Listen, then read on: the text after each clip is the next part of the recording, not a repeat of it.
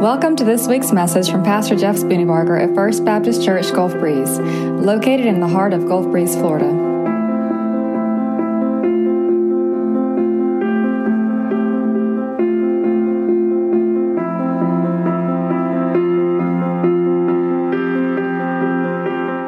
Open your Bibles to Hebrews. Hebrews chapter 10. This morning I was asked by my little joke teller in First Baptist. She said, Mr. Jeff, Pastor Jeff, do you know how Moses made his coffee? I said, I don't know. She goes, He brews it. Come on, y'all. That was funny. I don't care who you are. Maybe it was a delivery. Oh, jokes are always funnier from a third grader. You're right. So there is weeping and wailing and mourning across the country today. People all over this country, all over this land woke up in tears of joy or tears of sorrow. The king apparently has been dethroned. Yes, we're talking about King Saban. Alabama lost yesterday. Does anybody know that? Did y'all hear that news?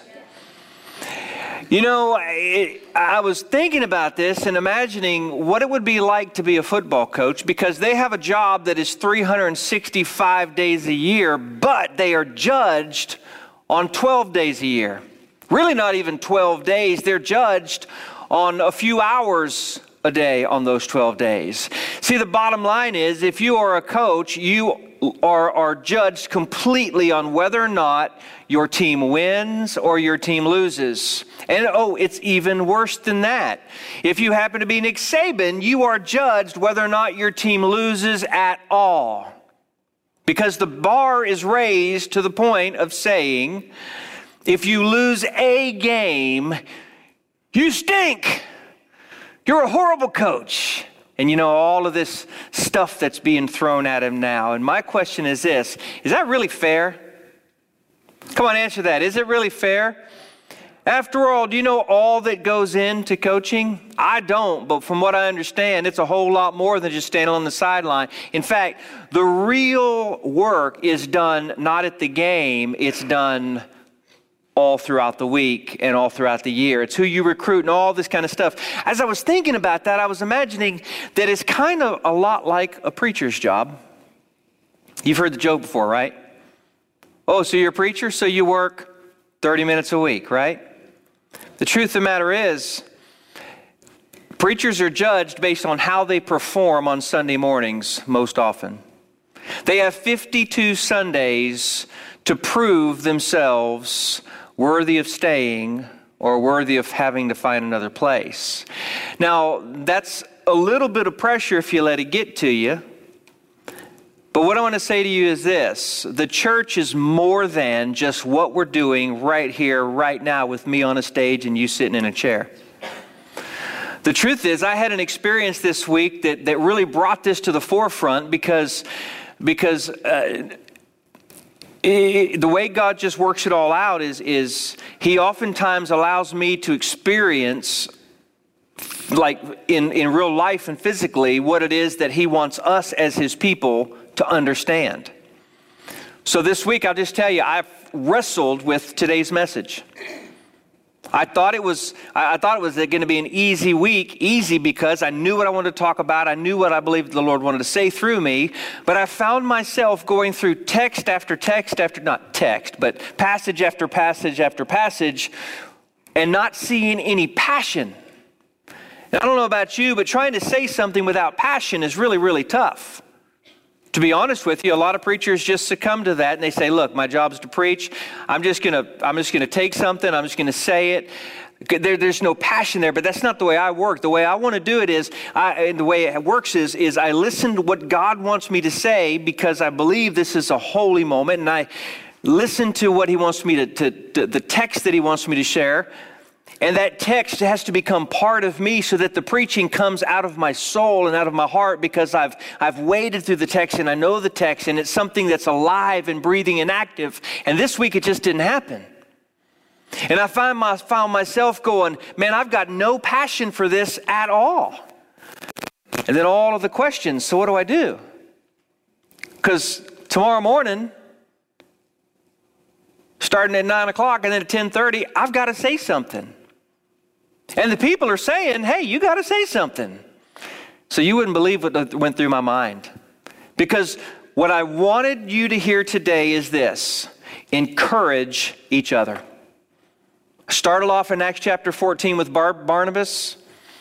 Just wasn't working. So then I went into 1 Thessalonians when the scripture in chapter 5 says that we're to encourage each other. And then went all the way to some other texts. And I finally wound up in Hebrews chapter 10. But even Hebrews chapter 10 didn't really incite a passion. It was this, it was this weird, strange thing. And so my decision last night, late, late at night, was this.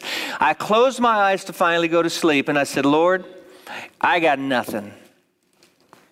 So I'm just going to stand up there and say, the Bible says, encourage one another. Amen. And that's going to come over and sit down and say, All right, my job is done.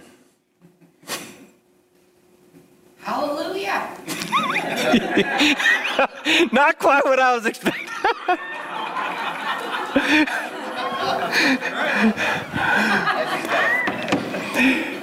Because you know, there's this expectation that you're going to come on Sunday and you're going to get something, right? Unfortunately, when I woke up this morning, I had this overwhelming sense that this is exactly what God had planned. Because it occurs to me that often in our lives we hit a wall. We get to this place where, man, it just doesn't feel right. Just not feeling it. I'm just not, just not, I mean, I, I want to. It's, it's not like I don't love God. I just don't, you know? And it occurs to me that in our lives, we get into those places where we're stagnant. We get into those places where no matter what we do, we cannot incite inside of us this joy and this passion. And so we, we just kind of, just kind of there. And the text this morning, I think, will help us. So Hebrews chapter 12, chapter 10, starting in verse 19. This is the author of Hebrews encouraging the the people of God. And we know that because he says, therefore, brothers and sisters, this is written to the family of God. This is written to the people of God. Now, the primary audience was that they, they were Jews coming out of a Jewish system of sacrifices into a new covenant, as we'll see here in just a moment. But no doubt they were wrestling at some point, either they did or they will, they were wrestling with the, the whole idea of, man, I, I know God now. I'm, I'm, I have the ability to be next to Him and close to Him, but I'm not quite sure what to make of that. See, they were used to doing things a certain way. Now that they were in a new covenant, uh, there's no doubt that they were, they were, some of them at least, were kind of floundering, much like maybe somebody here today is. When I started the service today by saying there's somebody here not here by accident, there's somebody here today, I'm absolutely certain, who your faith is stagnant and stale, and you're really, really, really frustrated at that, and you just don't know what to do. But I hope this serves to show you that God knows even the depths of your heart. Because this morning he brought you here so that you could see what Hebrews chapter 10, starting in verse 19, has to say about your faith. He says, Brothers, therefore, brothers and sisters, since we have boldness to enter the sanctuary through the blood of Jesus, he begins by saying, Know who you are. Because your feelings can deceive you, your, your, your um, perceptions can deceive you. The fact is, when you have been born into a family, you carry on the genes and the name of that family. No matter how badly my kids might want to do it, they can never escape that they were born into our family, Shannon and I's family. They are Spooneybargers whether they want to be or not. They can even physically change their name, but that doesn't move the DNA of who they are. The Bible says, therefore, brothers and sisters, since we have boldness to enter the sanctuary through the blood of Jesus, you, if you know Jesus Christ, have the boldness to enter the sanctuary of God, which means you have a personal one on one relationship with the creator of the universe, full stop. Period, exclamation point, nothing else needs to be spoken say, well, I, I just, how does that? Look, that's the whole mystery of the gospel. You've been given access where you don't deserve access. You've been given freedom where you don't deserve freedom. You've been given hope where you don't deserve hope. And I say we, you, by saying we. What the scripture's saying is that you've been given, that you have boldness. Now, boldness, you could also insert the word courage. You could also in- insert the word um, without fear to enter the sanctuary. Now, he goes on to explain this. Verse 20 He has inaugurated us for a new and living way through the curtain, that is, through his flesh. Since, and since we have a high priest, uh, since we have a great high priest over the house of God, let us draw near. So, in other words, he goes back and he's explaining to these Jewish believers what has actually taken place. And here's what has taken place. In the Old Testament, God laid out for the, Jew, for the Jews, it's recorded in the Old Testament, He laid out for the Jews a sacrificial system, a covenant between Abraham and God. Now, Abraham, we know, is the father of all of his descendants. And so, because of that, everybody after Abraham that was born into his family, they were, were what we would know as the Jews, the Israelites, right? Or Israelis. There's a lot of different titles, but essentially the people of God. They were chosen by God, and the covenant was I will be your God, you will be my people. The way that covenant was enacted, though, was that on a yearly basis, the Jews would have to offer a sacrifice to God as a way of reminding them of their need for God and yet as a way of God reminding them that He loves them and has called them and has rescued them. So it's this relationship of a father and a son, or of a God and a people. And that relation and that covenant was by the blood of a sacrificial animal. And so if you look in verses 1 through 18, it actually explains this. Without we don't have time to do that today, but 1 through 18 says the blood of these sacrifices could never fully cover over the sin of the people. So every year the sacrifices were made simply to remind the people that they needed forgiveness, but that forgiveness was granted based on a future event of a final sacrifice. Now, let me explain this. So, there was a tabernacle, and that tabernacle had a curtain. And in the temple, there was a curtain. And so you had this, this, this picture of a place where God dwells, and in the very center of it was a place called the Holy of Holies that was cut was separated by a curtain.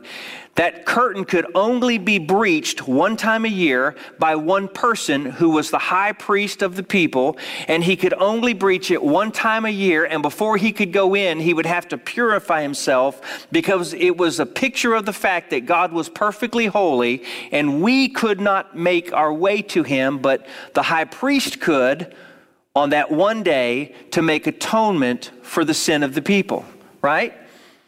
And so that curtain was the barrier. So, up until this point, the Jews understood that God was distant, that God was separate. They could only get to God through the high priest, or they could only get to God from a distance. And what God did when Jesus Christ died was he canceled or he fulfilled that old covenant and started a new covenant. That new covenant was this no longer do any sacrifices have to be made because one final sacrifice did all of the work that needed to do.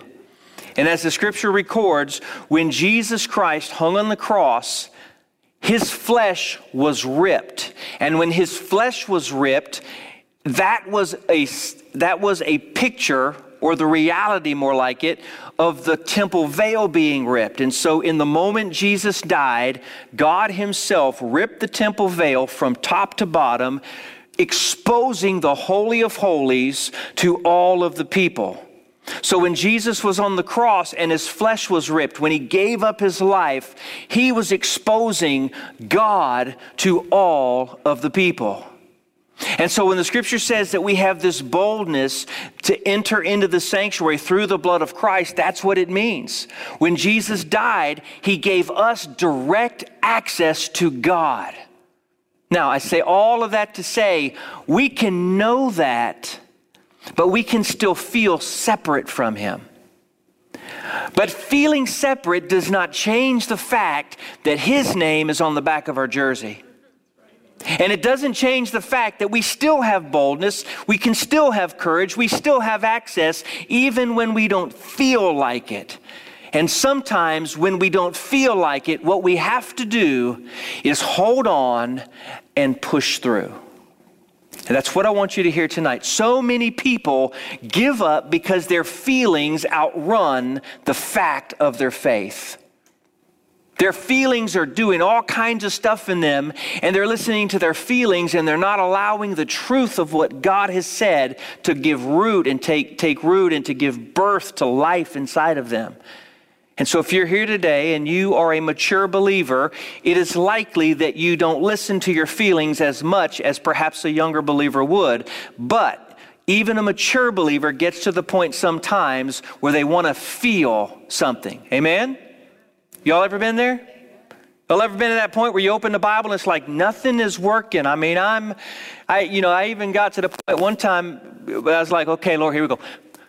You know, you ever done that one? right? Lord, just speak to me anything. And sometimes God is silent. Sometimes we're like, my prayers hit the ceiling and I don't. Here's what I want you to know how you feel doesn't change the fact of what God has said. And he says this He says, There is a new covenant. The veil has been ripped in two. And even though you don't feel like you can be in his presence, you can still be in his presence. And as Kevin has said, sometimes you just have to sing louder, even in the midst of not feeling like singing. I do believe you can sing your way out of just about anything, by the way. I really do. I think that's the gift of, of singing. Let's continue with the text. It says, And since we have a great high priest over the house of God. So, in other words, we have a, a, high priest. It's no longer a man who is flesh and blood, it's the man Jesus, God in the flesh, right? So, it's not, let me say it differently. It's no longer a sinful man, it's the perfect man. It's Jesus, the Son of God, who has become our high priest or our mediator so that we have direct access to God. And so he says, because this is the case, let us draw near. You know, the Jews would have no concept of drawing near because there was always that barrier. Even today, in most parts of the world, because in most religions, you cannot draw near to God. The amazing thing about our God is that we, He calls us to draw near, but He's the one who's scooting close. He's the one that's already drawn near. The Bible tells us in Acts that God is not far from us at all even though you can't see him and even though you can't feel him, he is literally right there. You say, well, why in the world would God allow me to go through this? Why in the world would God be silent? Why would He allow me to not feel His closeness and His presence? Well, I can think of a couple of reasons. Number one, sometimes sin is the instigator of not feeling the presence of God.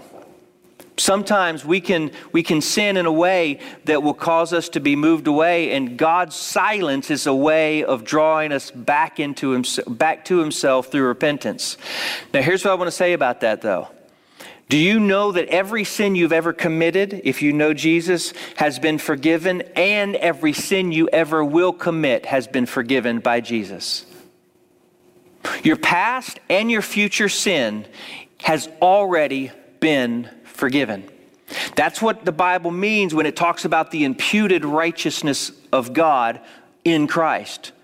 So your righteousness is not dependent on each individual sin or not sin. It's not works based. Your forgiveness has been granted at the cross, and when by grace through faith you have been saved, you have been totally forgiven, totally made righteous in terms of your standing with God. But that's not to say that when we sin, we're not to ask for forgiveness. You say, well, wait a minute, I'm confused. You're not asking for forgiveness so that God will forgive you then. You've already been forgiven. You're asking for forgiveness as a way of reminding yourself and as a way of humbling yourself before God, saying, Father, I've sinned. Because here's the deal He's known what you were going to do 10 years from now. You cannot sin and then surprise God with it. You can't do something and go, oh man, God, I know you didn't see that one coming. No, He knows what you're going to do 10 years from now, and He's already covered it at the cross. That's the beauty of the gospel. Some uh, faiths will teach you that, that every time you sin, you have to run back for forgiveness or you're in danger of eternal separation from God. Imagine living that way. Imagine the guilt of living to where each next sin condemns you, but then you can be forgiven if you. That's not what the Bible says. Bible says that if you've been born again, then you've truly been born again. You've entered into the family of God and you become his child. There is a security and a hope there.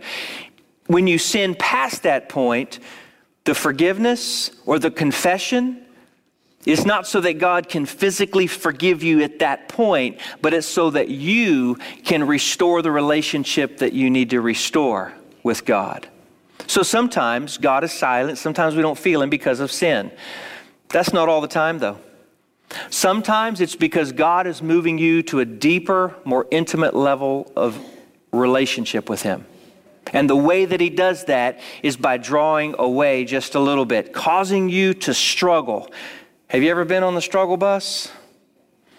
Sometimes, sometimes it seems like the struggle bus doesn't ever end, right? Here's the cool part. If you will stay on the struggle bus when you're on the struggle bus, eventually you will see a breakthrough. I caution, I, am cautious about using that word breakthrough because sometimes the, the connotations are not all that great. But listen to me. And it's going to tell, it, tell us here in the scripture in just a minute. If you will stay on the struggle bus long enough, eventually the struggle bus is going to let you off.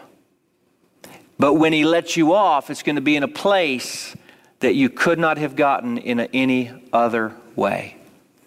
And then sometimes your struggle is for other people. Some, sometimes God allows you to move through the struggle because He is he is giving you the understanding or the ability to, um, to empathize with someone else, either in your life or somebody he's going to bring into your life.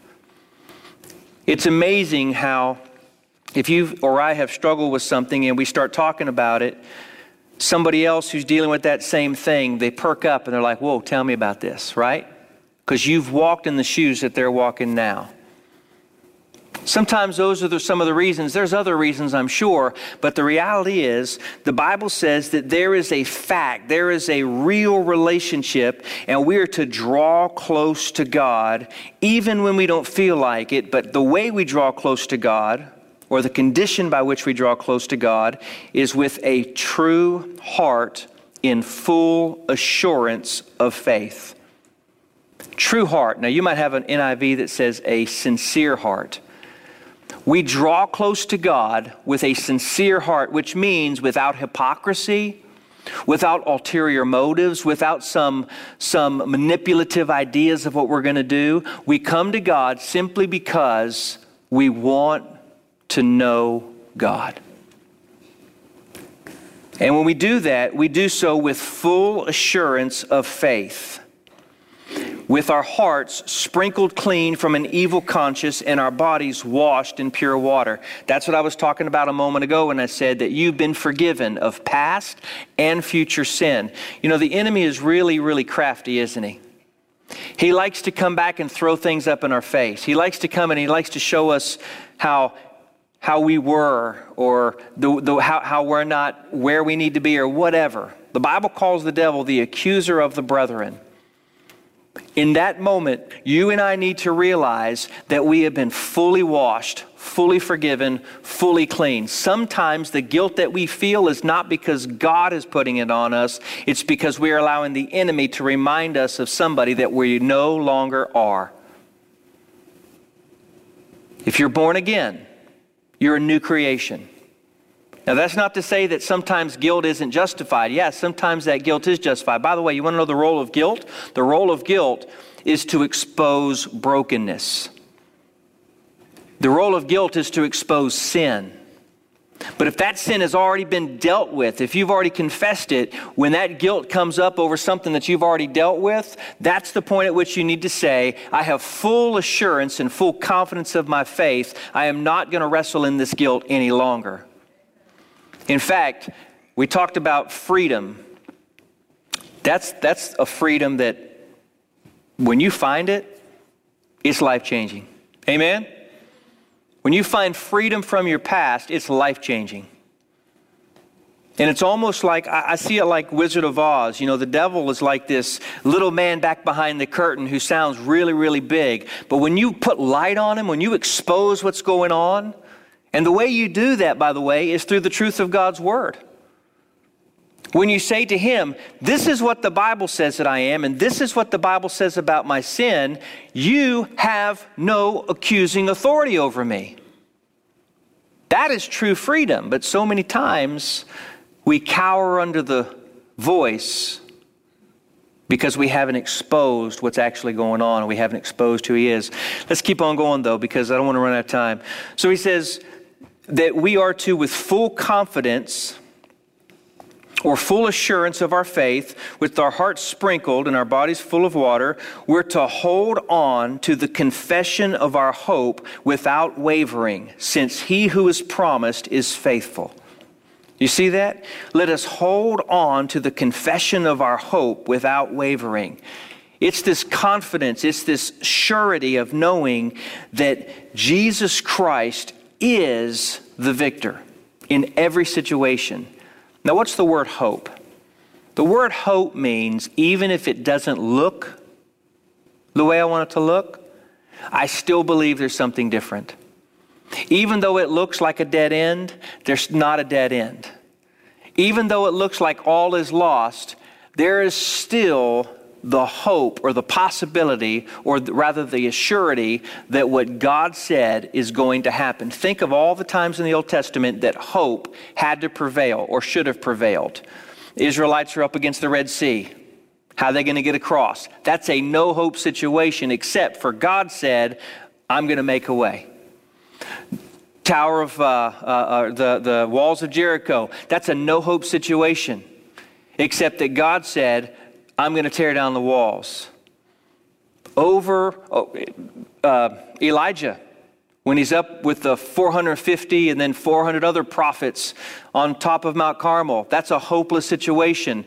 My God against all of your gods, right? God prevailed. Why? Because we have the full assurance of knowing that our God is faithful. If you hear nothing else today, I want you to hear that. The God that explains, the God who you see described in the scripture is the same God that you claim today and you place your faith in. And if God was God yesterday, He's the same God today, and He's certainly the same God tomorrow. But this is the part where I really want to land, okay? It says, let us hold on. By the way, you, remember that, commer- not the commercial, but that picture where you've got a, a bird, a seagull, eating a frog? And you see this lump in the seagull's throat, but then you have these arms that are coming out of the mouth squeezing the throat of the seagull. You remember seeing that picture? That's the definition of holding on.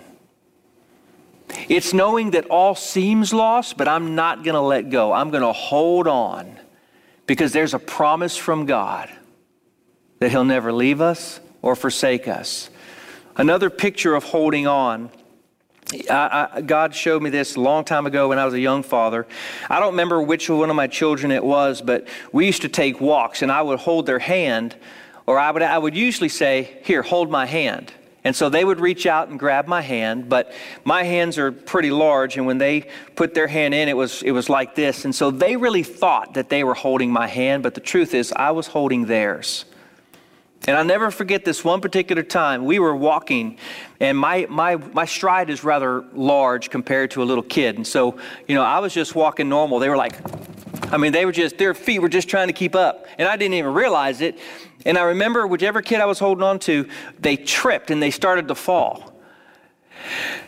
And if the truth is, if they were holding on to me, they would have fallen. But see, they weren't really holding on to me. I was holding on to them. They had to reach out their hand. They had an active part in this walk, but the real strength was that I was holding them. And when they tripped, I just did this. And then I gently landed them back on the ground and we continued our walk. It's kind of funny because when I did this, their legs were going all over the place and everything. Just, just sit them back down. And in that moment, I'll never forget it, God said, That's exactly what it's like to walk with me. You think you're holding on to me, but I'm really holding on to you. And when you trip, as long as your hand is in mine, you're not going to fall in a way that's going to harm you because I'm going to keep you and I'm going to hold you. This is the confidence we have in God the Father, in whom we've placed our trust. It says, Let us hope or let us hold on. So, my word to you today is hold on. Verse 24, let's land this plane. And let us watch out for one another to provoke love and good works. You see what it says? Let us watch out for one another to provoke or to spur or to prod. Think about that. You are here today so that you can provoke one another. What does it mean to provoke? It's the same picture as if you have some logs that you made a fire with. When you first start the fire, those logs are flaming up and you're experiencing the heat and you're experiencing the joy of watching it. But as those as, as the fire burns, the flame starts to fizzle out and before long you just have these smoldering logs and so, what you do is you take a stick or you take a metal prod and you poke them, right? You move them, you shift them, you shake them up because it infuses oxygen into the fire, which creates another flame. And so you're back to where you're supposed to be in the first place. For you to provoke each other is to literally prod each other to turn each other over, to introduce oxygen, to give life so that the flame does not die. Here's the thing there's no family on the planet that should do this better than the people of God. If you get more provoking from a civic club than you do from your church, something is wrong. Somewhere, something is wrong. If you get more provoking and more life from a team than you do from your church, something is wrong somewhere. It could be with it could be here, it could be there, it could be both, but something is wrong. And here's why. Because the church, the people of God were is is designed to breathe life and growth and maturity into each other for eternal purposes.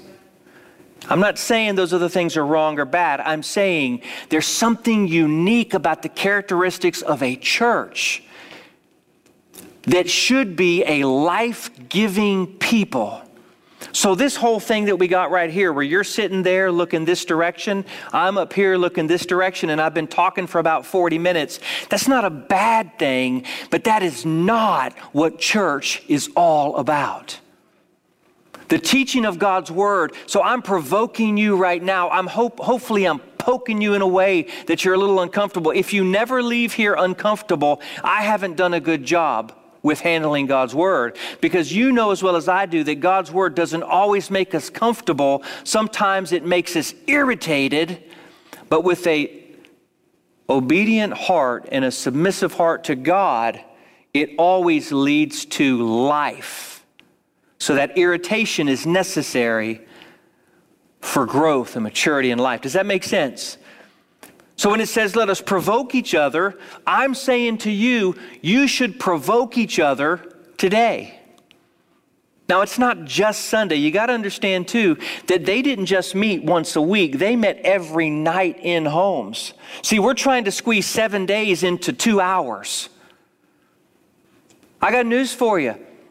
You, you, we're not the body of Christ we need to be if we're squeezing seven days into two hours. If there's no life on life, if there's no interaction, and, and here's another thing if there's no, no willingness to let you provoke me and me to provoke you, if we're all just holed up and tightly held into ourselves, we are shortchanging the work of God in our lives. Amen. In fact, he goes on to say, let us not. Uh, uh, we're supposed to provoke each other, not neglecting to gather together as some are in the habit of doing, but encouraging each other often, and all the more as you see the day approaching. Gathering together. Look, I get the online stuff. There's nothing, there's nothing inherently wrong with that. That's fine. There's a time and a place for that. But if your entire spiritual journey is online, you're shortchanging the work of God in your life. When I say online, what I'm really talking about is if it's a passive online experience. If your spiritual life is, is listening to podcasts and it's, and it's doing things where you're just receiving, but you're not giving and you're not, you're not, you're not uh, uh, you're rubbing up against people, you're not allowing them to have access to your soul and you having access to them, you're shortchanging your spiritual life. It requires vulnerability. It requires showing up consistently and allowing people to have access to those places that God is at work. You say, well, Jeff, you're just trying to get people to come to church. No, here's, here's the thing church is not for me, church is for you. I say it this way nobody wants to do online weddings. Nobody wants to do online retirement parties. Nobody wants to do online birthday parties. Yes, yeah, sometimes we do, but the reality is, the people you love, would you rather talk to them digitally or would you rather talk to them face to face? Does anybody only want a digital relationship? No. Even the most introverted still want a face to face relationship. I'm not sure how we change the culture completely. All I can do is say that biblically speaking, you are here to provoke one another. That means you got to put your big girl pants on your big boy pants on because sometimes provoking hurts. And then sometimes the provoking is actually a good thing in that it's encouraging. But either way, the goal is fanning the flame of what God is doing inside of us. Amen? So, what would it look like? I just want you to be thinking about this. What would it look like in our church if we lived this passage more consistently and more faithfully? What does provoking one another look like? Yeah, we would have to see each other more than Sunday, wouldn't we? Or we'd at least have to communicate more than just Sunday, right? It means we'd have to give ourselves, a part of ourselves to other people. It means that we would have to sacrifice our own comfort it means that we would have to be willing to say and really mean, tell me what I don't know, or tell me what I don't see. Wouldn't that be a good thing? Now, here's the good news I see this happening. So I'm not saying, I'm, I am seeing this happening. This is a good thing. This is an encouragement to us to continue the work of God because it's a beautiful thing. Amen? So, One of the things we've been talking about, I say we, we've, we've just kind of kicked it around, some of, some of us, is uh, having a consistent, encouraging service where all we do is show up, we worship, and we share with each other what's going on in our lives. I don't know how you do that with 60 or 80 people, but what if we tried? Right? Kind of my fear is we'll show up and nobody will say anything. But I kind of know you, and I kind of think that that wouldn't happen because some of y'all won't shut up. No, I'm just kidding. I'm just kidding. I'm just kidding. Me, that's right. Here's your job today. Before you leave this place, would you find someone to encourage? Because we talked about provoke. I don't want to leave it just on provoke. And provoke's not a negative thing. Provoke is a give, yeah, but encourage. Find a way to encourage somebody today. And, and let it be something more than superficial. Oh, you look nice today. That's cool. I mean, everybody wants to look nice. But what if there's something else that you can encourage them in? And by the way, sometimes the encourager is the one who is most encouraged. Because when you encourage someone and they say, ah, That's exactly what I needed, that gives you life, doesn't it? We got enough people tearing you down. We really don't need any other naysayers. What we really need is brothers and sisters in Christ. Will you pray with me? Father, it is my prayer that you would um, that you would fan into flame the